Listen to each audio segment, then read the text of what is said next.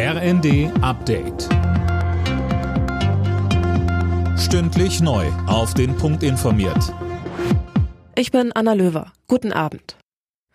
Hans-Georg Maaßen hat das Ultimatum verstreichen lassen. Der Ex-Verfassungsschutzchef ist nicht, wie von der CDU-Spitze gefordert, bis zum Mittag freiwillig aus der Partei ausgetreten, Anne Brauer. Genau, und damit droht ihm nun der Rausschmiss. Das CDU-Präsidium wirft Maaßen vor, immer wieder die Sprache aus dem Milieu der Antisemiten und Verschwörungsideologen bis hin zu völkischen Ausdrucksweisen zu nutzen.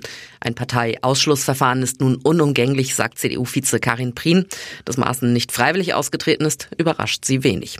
Der CDU-Vorstand soll sich in gut einer Woche mit dem Fall befassen. Vorher hat Maaßen noch die Gelegenheit, schriftlich Stellung zu beziehen. Die Streiks bei der Post gehen in die nächste Runde. Verdi ruft Postbeschäftigte bundesweit für morgen und Dienstag zu Warnstreiks auf. Schon im Januar hatten zigtausende Postbeschäftigte für mehr Geld gestreikt. Millionen Briefe und Pakete kamen später.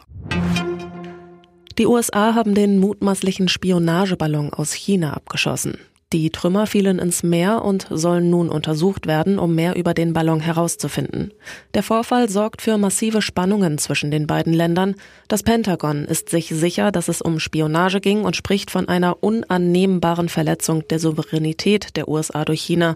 Peking dagegen spricht von einem verirrten Wetterballon, kritisiert den Abschuss als Überreaktion und behauptet, es gehe darum, China zu verleumden.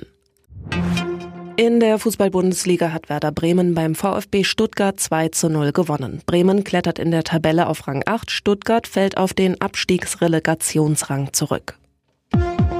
Alle Nachrichten auf rnd.de